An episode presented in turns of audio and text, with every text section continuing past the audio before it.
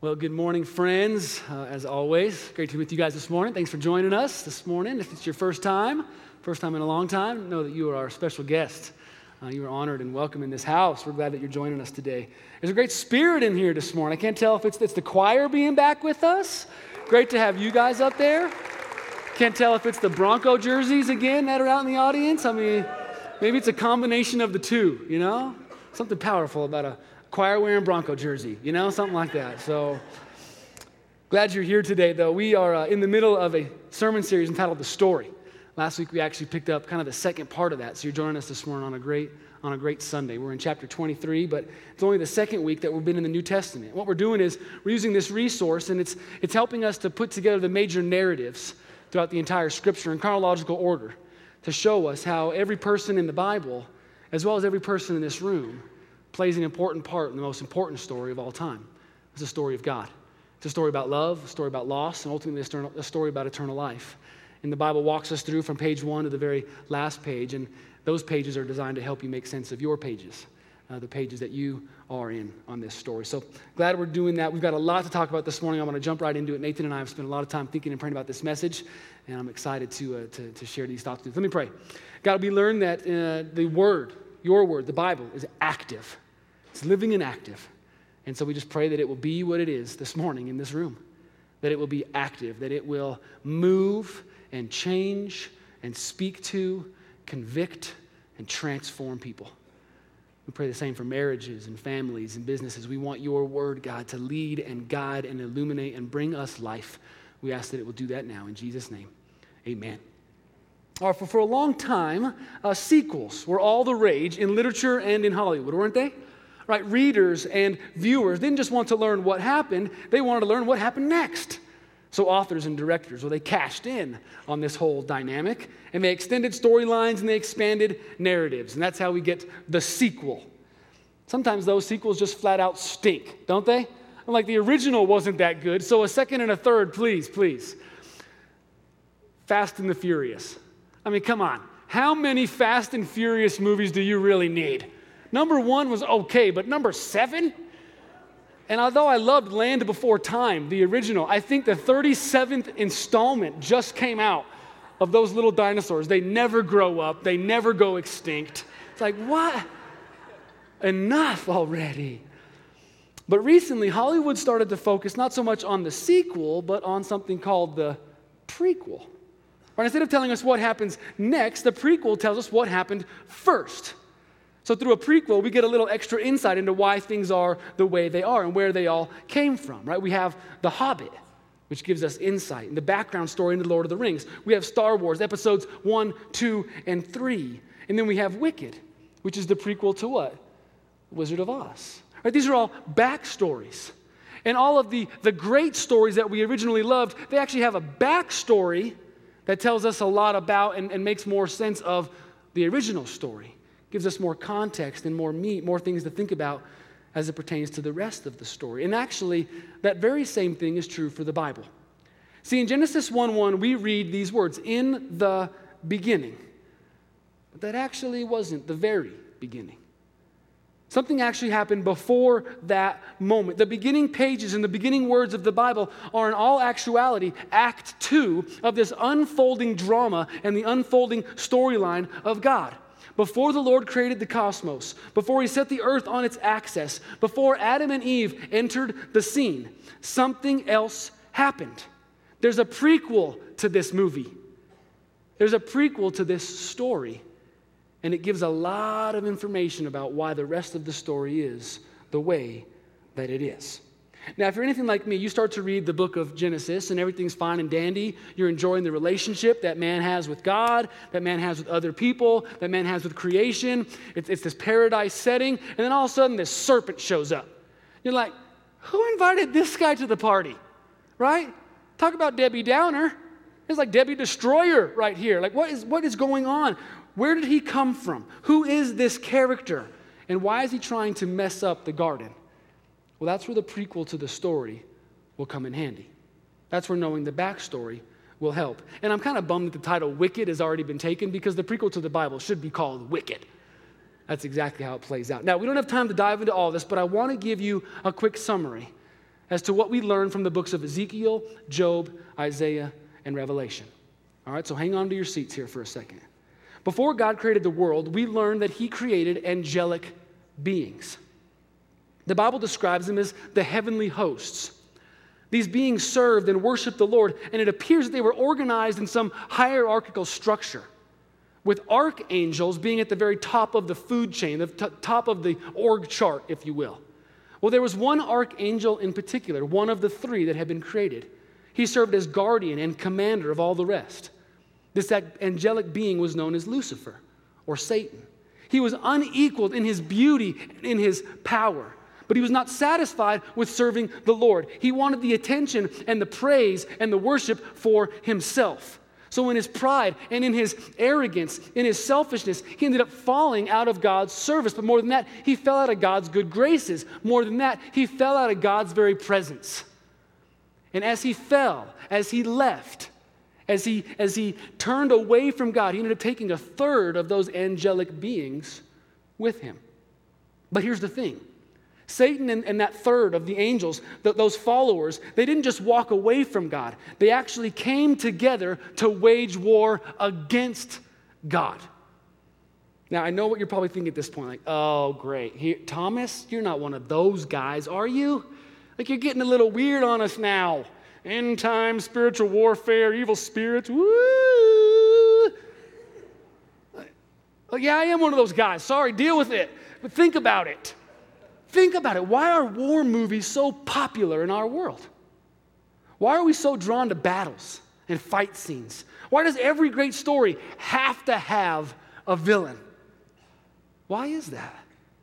Well, that's because that's what's happening on a cosmic level. See, the cosmic story is filled and based off of good fighting against evil. The cosmic story opens and looks like, in all actuality, the opening scenes of Saving Private Ryan or, or Gladiator. It's this war ravaged world. It wasn't just paradise, it wasn't just the garden. A lot was happening behind the scenes. And thus, because that's how the cosmic story plays out, that's how our story plays out because that's the experience of what's happening in the heavenly realms. That's our experience as well. Yet most of us are completely oblivious to the prequel. We have no idea as the context in which we've been placed. It's like, that's too kooky. That's too weird. That's just, that's just too odd to talk about spiritual warfare, Satan. You really believe in that guy? Come on. But if I were your enemy, if I were trying to destroy you, if I were trying to take you out and rip your life away from you, don't you think I would love the fact that you think you're too smart to even believe in me? Don't you think I would absolutely love the fact that you think you're too spiritual, too mature, too accomplished to even recognize my existence? I would love that. Go ahead, keep acting like I'm not here. Makes my job really, really easy. See, the prequel to Genesis 1 1 tells us that a cosmic battle between good and evil is raging all around us. And that's the context in which the garden is created. Now, here's the thing Satan's tactic in this battle, in this war, from the very beginning, has never been to go directly after God the Father. He can't do that. that would be foolish.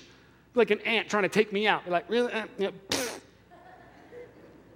But what Satan has decided to do instead is go after God's kids. He doesn't go after the father, he goes after the children. And we see this play itself out in movies all the time, don't we? When you can't get to the hero, what do you do? You kill the hero's family. One of my favorite movies of all time, Braveheart, right? The English lords, they murder William Wallace's wife because they can't get to him.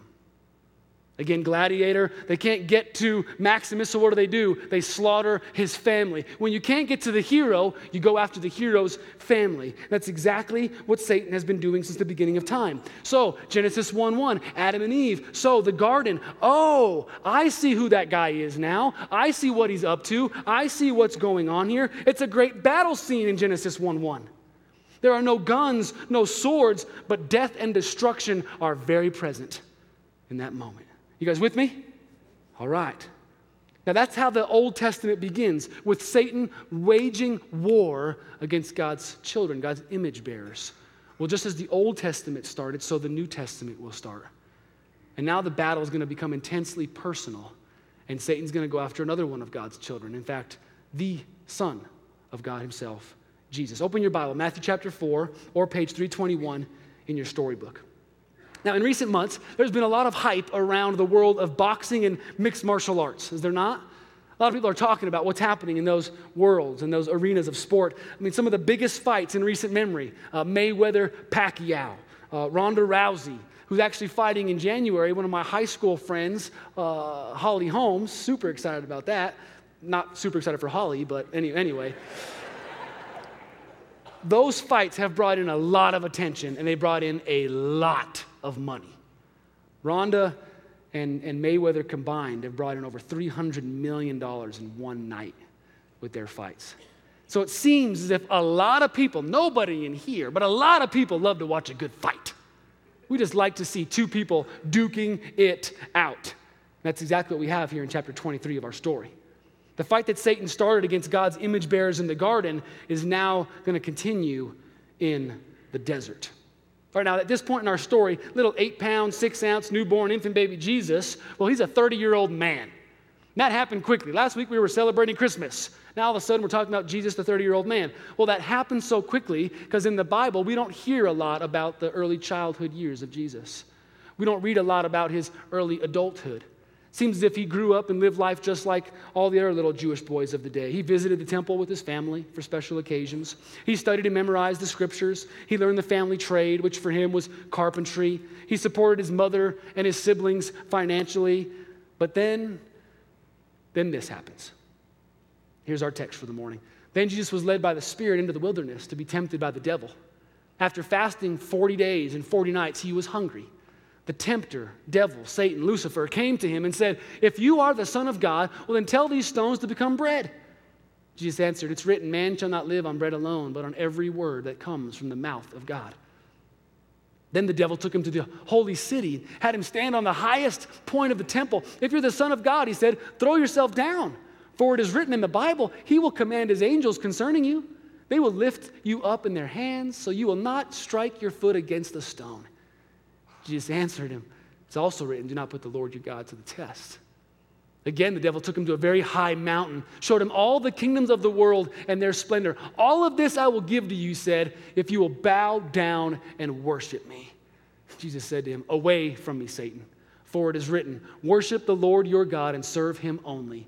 Then the devil left him, and the angels came and attended to him. There's so much going on here. I wish we had more time. Let's just unpack a couple of things. In one of the most understated verses in all of Scripture, we learn that God led Jesus into the desert. And for 40 days and 40 nights, he went without food and water. And then it says this He was hungry. You think? You think he was hungry? 40 days and 40 nights without any food and water? That's the understatement of all understatements there, Matthew. He was hungry. Well, that's an interesting thing that all of a sudden, after we learn what he had just been through, we learn that Satan comes to attack him. Satan comes to take him down. It's one of the first things we learn about our enemy in this text. He comes when you're tired, he comes when you're hungry, he comes when you're not paying attention, he comes when you're stressed out, when you're bored, he comes to you when you're weak. Because he's not interested in a fair fight. He doesn't play by the rules. He wants to destroy you. He will do whatever it takes. I'm on some gladiator kick this morning. Sorry, but remember that scene at the end of Gladiator where Caesar finally goes against head to head Maximus? Well, what's the prequel to that fight in the, in the ring? He stabs him in the chest. Remember that? He stabs him before the fight even began. So we think, oh, it's an equal fight, equal playing field out there. No, it's not. Jesus was about to die, and Satan came after him with everything he had. Now, Jesus is struggling to stay awake. I think he's struggling to stay alive, and Satan comes. Now, I have to admit that these three temptations, as we read them together, they don't sound all that evil. They don't sound like a satanic presence in the world. Right?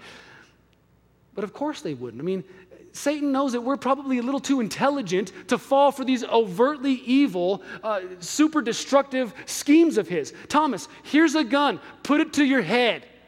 I w- I wouldn't fall for that. Thomas, here's a married woman. Sleep with her so you can destroy your family, wreck your marriage, and undermine your ministry legacy. Go ahead. If that's the temptation, all of us would be like, no. So he comes in another way. He comes through the lure of lies, the lure of half truths, little statements here and there. Because he knows he can't get you just to jump off the cliff, although it's kind of what he asked just to do. He comes in a different way.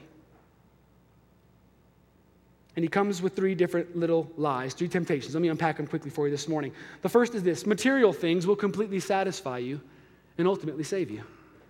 As if Satan comes to his enemy, Jesus, in this temptation, he says, Oh, oh, so you want to be like them. You want to be a human. Wonderful. Then it's all about the physical world now, Jesus. You're a physical being. You have physical needs, physical wants, physical desires. So do whatever it takes to satisfy yourself physically. Because that's all you have now. That's all that matters now. You need to eat, man. So make some food, manipulate some food, manufacture some physical things that you think will satisfy and save you.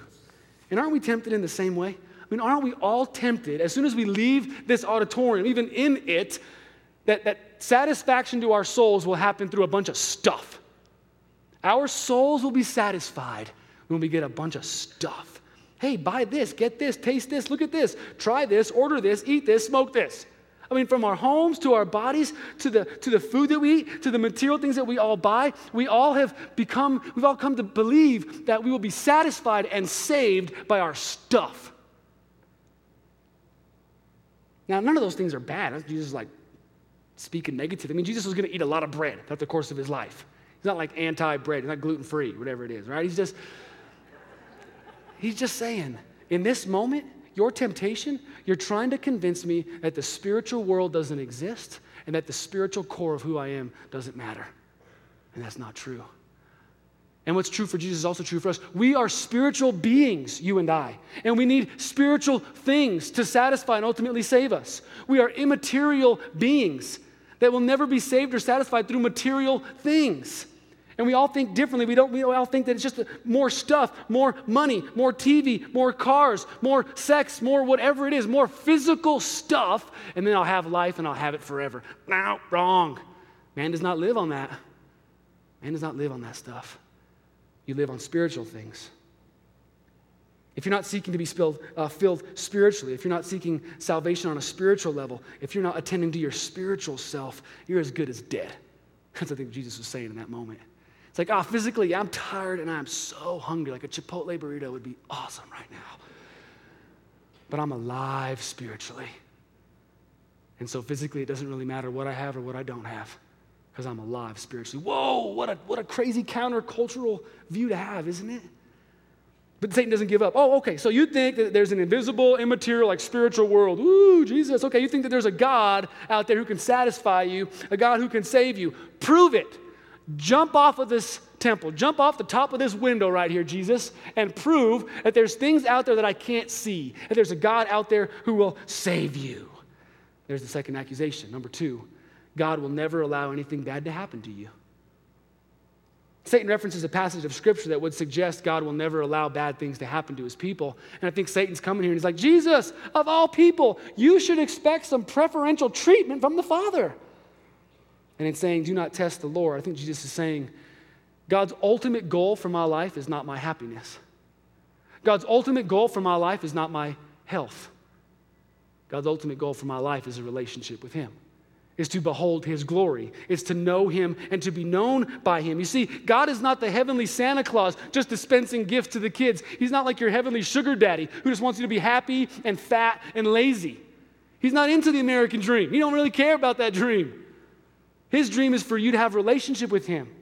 His dream is for you to experience heaven on the earth and then end up going to heaven after you're on the earth. That's his goal, that's his desire. And your happiness, your health, pain, suffering, Jesus says, whatever it takes, I'll let him do it.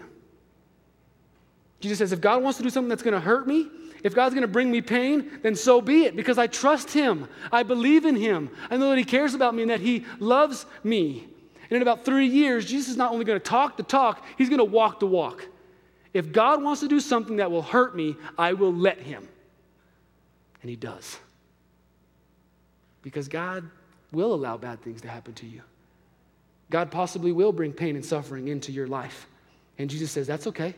That doesn't undermine who God's existence, it doesn't undermine his power, it doesn't undermine his plan for my life. In fact, God asks us and Jesus proves that to us to carry a cross before we ever get to wear the crown. And I think Satan says, Here's the crown, brother. Just put it on. It looks so good on you. And Jesus says, I got to go through a hell of a lot more before I get to wear that. Right? Now, Satan's been denied, rejected twice. Then he takes one final shot. Temptation number three sell your soul to me, and I'll take care of you. So Satan's trying to get Jesus to worship something here other than God. He's trying to say, listen, man, if you will just worship this, this one little g God, me, you will get all of that in return. Worship this, and you'll get all of that. Oh man, we do the same thing. We don't call working 80 hours a week worshiping work, but that's exactly what it is. We don't call being stingy with our money and only giving a small percentage to the needy worshiping our money, but that's what we're doing. We don't call pampering ourselves and buying whatever we want whenever we want worshiping ourselves. But that's exactly what it is. And we do it. I'm not, I'm not mad at you because I'm not mad at myself. Well, I, I guess I am a little bit at myself, not, not you. But we do it because we, we believe the little lie that Satan is saying worship this and you get this. Worship your work and you get more money, more accolade, a better parking spot, corner office. Worship your kids and, and you get like a cool bumper sticker that says they're an honor student somewhere. Yeah, it's going to take more than that. Okay, and you get, you get like other parents looking at you like you're a super parent, and, and you get the affirmation that you're worthy and good, and Worship this little thing, little g God, and you will get all of this in return. And Jesus says, that, that's actually pretty, pretty good thinking. That, that's logical argument you got going on there, Satan. But here's the thing it's not about me. I'm not at the center of my world. God is. And so you're, you're offering all these things to me. You're asking all these things of me, but it's not about me. It's about God. I want to make his, his name great, not my own. It's about expanding His kingdom, not my own. It's about people coming to know and love and respect and honor and worship Him, not me. Isn't that interesting? That last temptation was what Jesus Himself struggled with. He wanted others to worship Him. So He said, Jesus, surely you want the same thing.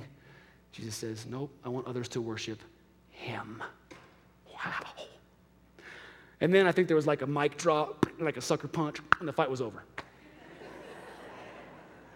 It was like to be continued. Wait for this. Wait for the sequel. But think about this. Put yourself in Jesus' shoes just for a minute here. Most of us would have been toast after the first temptation. What? Toast? right? Food, stuff. I need it. I want it. I'm desperate for it. Give it to me. Give it to me. If not, the number two definitely would have taken us out, right? You're right, Satan. Bad things shouldn't happen to good people. Bad things definitely shouldn't happen to godly people. So forget you, God. And if somehow we were left standing at the end of number two, I think number three would have done it. So you're saying I just have to worship this, give my all to this, and in return I'll get all of that? Sign me up. How in the world did Jesus do this? I mean, how, how does he do what Adam and Eve could not do? How does he do what you and I are unable to do? How does he remain faithful and obedient and committed in this setting where he's being attacked and tempted and, and enticed?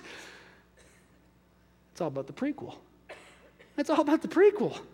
It's what happened in the prequel because you see, when you know what happened before the story began, it makes all the difference in the rest of the story.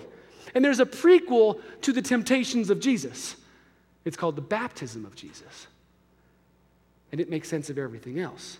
Because you see, Jesus was able to stand tall against all the accusations of his foe because, first and foremost, he received the affirmations from his Father. And that made all the difference in the world. Matthew 3, let's read a couple of pages together.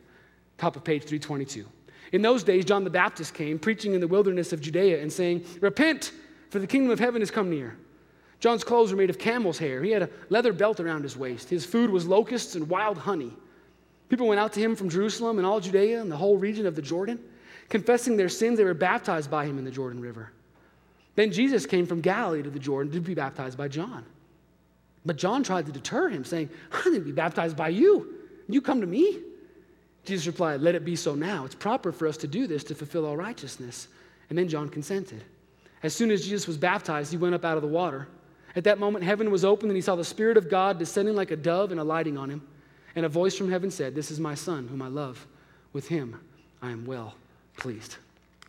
Like many of us, Jesus had a cousin who was totally odd. Every family has to have a cousin like that, don't they?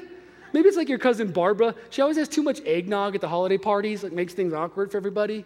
Maybe, maybe it's your cousin Tim. He never runs out of crazy stories, but he always runs out of money. It's like, Tim, what? Who are you, man? Well, for Jesus, he had a cousin like that. His name was John. John was this long haired religious hippie who lived up in the hills. He wore strange clothes and he most likely made himself. He ate bugs, slept in the dirt. Makes Barbara and Tim sound kind of normal, right? And John spent most of his time telling people to repent, to literally turn around, throw a U turn because the road you're going down is going to lead to your destruction. You got to come back to God. Now, think radical here. Think street preacher with bullhorn, right, on, on the corner of the street. That, that's what John was. But instead of yelling at him or ostracizing him, people responded to him. They loved to hear these words. So they came to him to be baptized by him, go to the Jordan River to be dunked in the water. Hence his name, John the Baptist, John the Baptizer, because that's what he spent most of his time doing. Well, then one day, as he's preaching, as he's teaching, as he's baptizing people, up walks Jesus. And as you can imagine, John's a bit caught off guard by this. John has learned that Jesus is the long awaited Messiah. What the guys in the Old Testament thousands of years ago were talking about, that's in Jesus. He's the guy who's going to come rebuild the temple, reward the righteous, and restore the Jews to a place of prominence. And here he is responding to John's invitation, to John's preaching. It would be as if Billy Graham came to West Bowles Church to listen to me preach. Not only that, I mean, that, would be crazy enough, right? I'd be, I'd be totally off my game. But then as I wrap up the sermon and I give an invitation, an opportunity to respond to the message, Billy Graham comes forward. He's like, Thomas, I want you to pray for me, man. In fact, Thomas, I want you to, I want you to baptize me. You know what? No, no, Thomas, you're the greatest preacher I've ever heard in my life. Thomas, Thomas, I want you to come to my house. No, Thomas, I want you to have my house.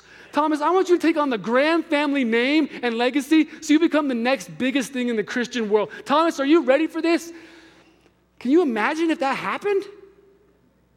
You're having trouble imagining that happening. I can see. I, I, I can see it as clear as day. There it is. What's the problem? But for those who don't know, Billy Graham is, is the single greatest evangelist. He's, he's a man that's probably preached to more people and led more people to faith in Jesus than any other man in human history. And so I think what John is experiencing in that day with Jesus coming up is, is on a much larger scale what I would feel like if someone like Billy Graham came to the church. Now, a lot's been said about Jesus' baptism. There's some disagreement as to why he chose to do it. See, Jesus, well, John, I'm sorry, John is asking people to turn back to God and repent of their sins. Turn back to God, repent of their sins. Those are hard to do when you are God and don't have any sin. Right? It's hard to do those two things. But I think what's happening in this moment is Jesus is, is, is literally and symbolically and beautifully immersing himself into our world. He's immersing himself into our lives. He's immersing himself into our spiritual condition. I think in this moment, heaven met earth, heaven kissed earth, heaven touched earth in a way that it never had in human history. See, in this moment, God is not only instructing us to surrender our lives, He's showing us what that surrender would look like. In this moment, God is not only telling us to enter the waters to be cleansed, but He's standing next to you in the water. In this moment, God is not only living amongst us, but He is showing us how to live. In this moment, God is not only asking you to connect yourself to Him, He's saying, I'm connecting myself to you.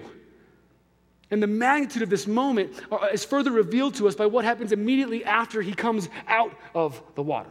Now, throughout my time in ministry, I have witnessed and been a part of some pretty crazy baptisms. Once there was this huge biker guy back in Albuquerque and some friends had led him to the Lord. So one day he came to be baptized at the church, and the man was so big, there was no outfit, there were no robes that fit him. So they just strapped a couple like bed sheets around this guy. And as he comes out of the water, well, off came the sheets. And the man stands like, Praise Jesus. And we were like, Yes, praise Jesus, praise Jesus.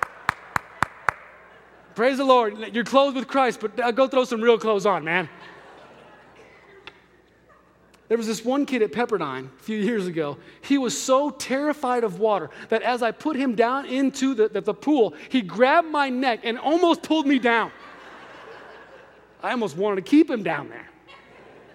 And then there are the countless ocean baptisms that we were a part of. Man, you had to time things just right when you want to be baptized in the ocean.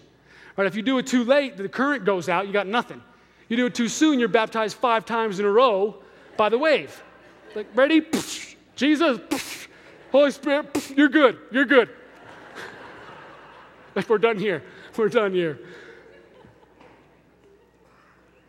But I've never witnessed anything like what happened at Jesus' baptism. Whoa, the heavens open up, signifying that now through Jesus, God is more accessible than ever before. The Spirit of God comes down, signifying that now through Jesus, God's power is now more available than ever before. The Father affirms the Son verbally, signifying that now through Jesus, God's pleasure is going to be acknowledged like never before. This would have been incredible to witness. I mean, John had the best seat in the house, sitting right there next to him in the water. But to be honest with you, church, I think we actually do get to witness it every time someone else is baptized. See, because what happens in that water for Jesus, I firmly believe, is exactly the same thing that happens in that water for each and every one of us. Because of Jesus, and as we experience it through baptism, heaven itself opens up. And that barrier that once existed between here and there is no longer there. Because of Jesus and as experienced through baptism, the Holy Spirit of God, the breath of God, the power of God is placed in you. Because of Jesus and experience through baptism, the Father affirms you. He speaks of his delight in you, and he says, You got it. You got it. You got what it takes. I know you do. And those, those three things happened this affirmation, this empowerment, this delight. Those three things happened before Jesus did anything of any importance. You would expect God to say all these things like after he passed the test, like after he was the star student, after he won the game in the last second. You would expect these things. They happen before anything happened.